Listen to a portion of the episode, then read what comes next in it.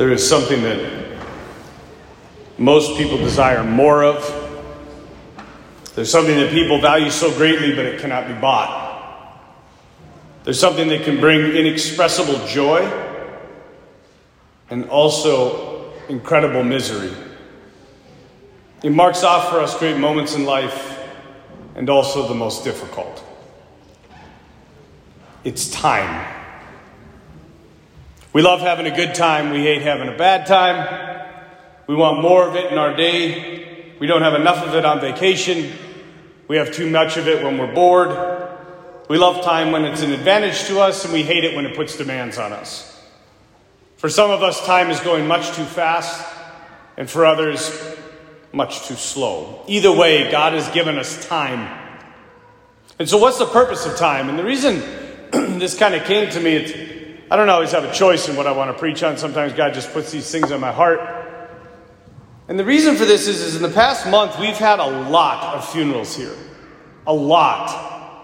Some of very elderly people, some of not so elderly. But more than usual. And on top of that, yesterday morning I had an anointing of a parishioner of ours. Some of you may know uh, Rosie Stern. She's passing from this life right now. And as I sat and prayed with her, I was struck by how fast time moves, how quickly we will all be at our deathbed. But I said to her, I said to her after I gave her the anointing and the Eucharist as viaticum, I said, how are you doing right now? And she said, Father, I'm ready to go home. Rosie's time is about to run out. But she has used her time very, very well. Few people have I seen more at peace and happy than she was. Just this calm demeanor. And then after that, I went from there to St. Mary's Cemetery to visit the grave of my mother. And I sat in some of the most beautiful weather I've ever seen in December. I still can't believe it's December. And again, just struck, it's been almost a year now, at how fast time is moving. When it comes to time, I think most people think that God works too slow or He doesn't fix our problems quick enough, if ever. And then when something goes wrong in our lives, we kind of freak out as if like all the pieces are falling apart and nothing's ever going to work out again and my life woe is me. Maybe this is just me. This is how i freak out when things go wrong but we just can't imagine that the evil we have to suffer. I mean even think of our present state of affairs. We are far too wrapped up in how we see time. We are going to look back at this mess, and it will appear as an instant.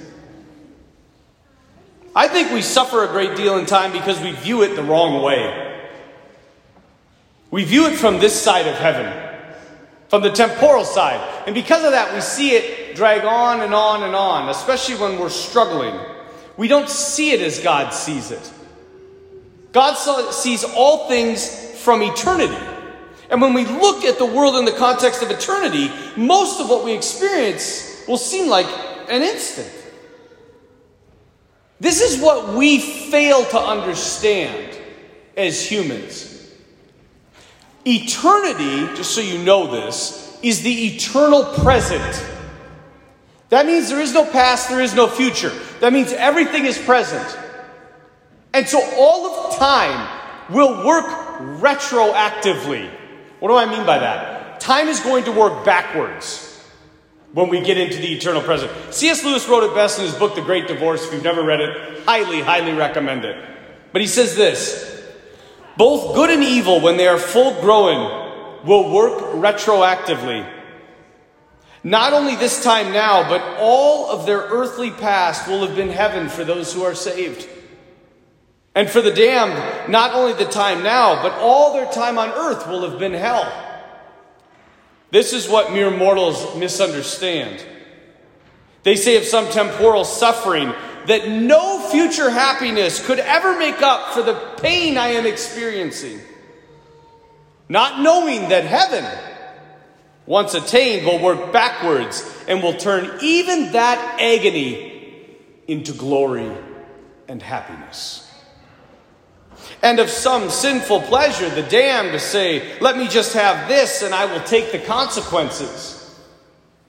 They are misunderstanding how damnation will spread back and back into their past and will contaminate even the pleasure of their sin.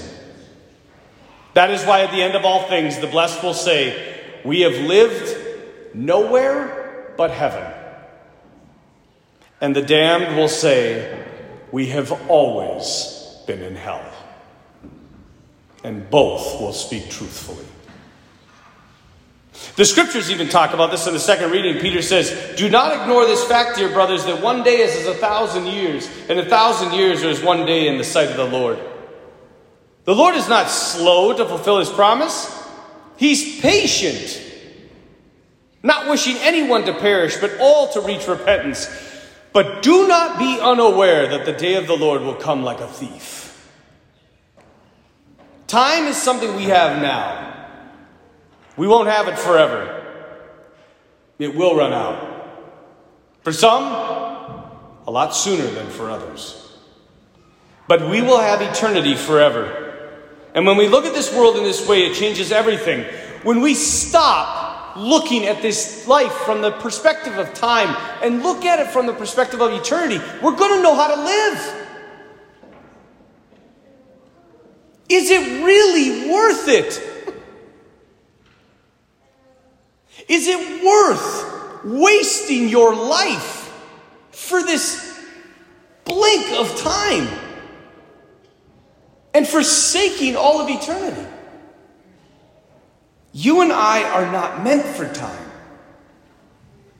As the book of Ecclesiastes says, God has made everything appropriate to its time, but has put the timeless into men's hearts. And so we must use our time wisely before it runs out. We will never know when our time will run out.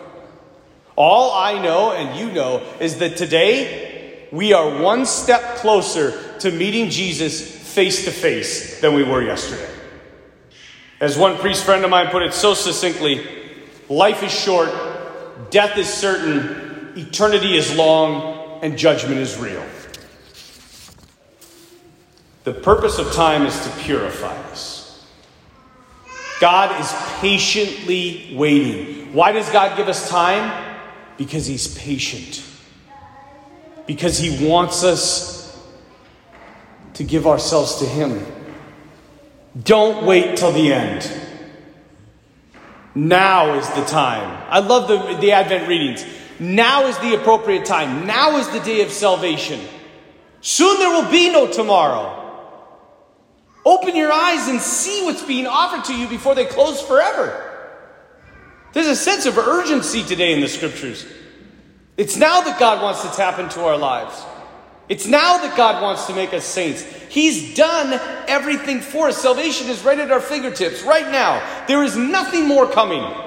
As St. John of the Cross so eloquently put it, God has nothing more to say. Everything He said, He said in His Son Jesus. There is not going to be some new novelty in the future that's going to make holiness easier. I hate to be the bearer of bad news. Why are we waiting? Why are we waiting? Your life could end at any moment. And are you ready? And if you said, Well, Father, I'm not ready. If, if I died today, I am not ready. Then get ready now. Why are you wasting time? People are always like, I just want to get to confession before I die. Why would you chance that? I'm like, why not go to confession right now? Why sit back and be like, oh, I'm just waiting until the bus hits me and hope there's a priest there? As a, a music uh, composer, his name is Dave Matthews, he put it so eloquently in one of his songs. Every day should be a good day to die. And if you're not ready, get ready. Because as Jesus says, he will come like a thief. At the end of the world, nobody knows the time of the day. Of the end of your life, nobody knows the time or the day. Always be ready. No regrets. Don't waste your time. God wants us all to be saints, and the time for that to happen is now.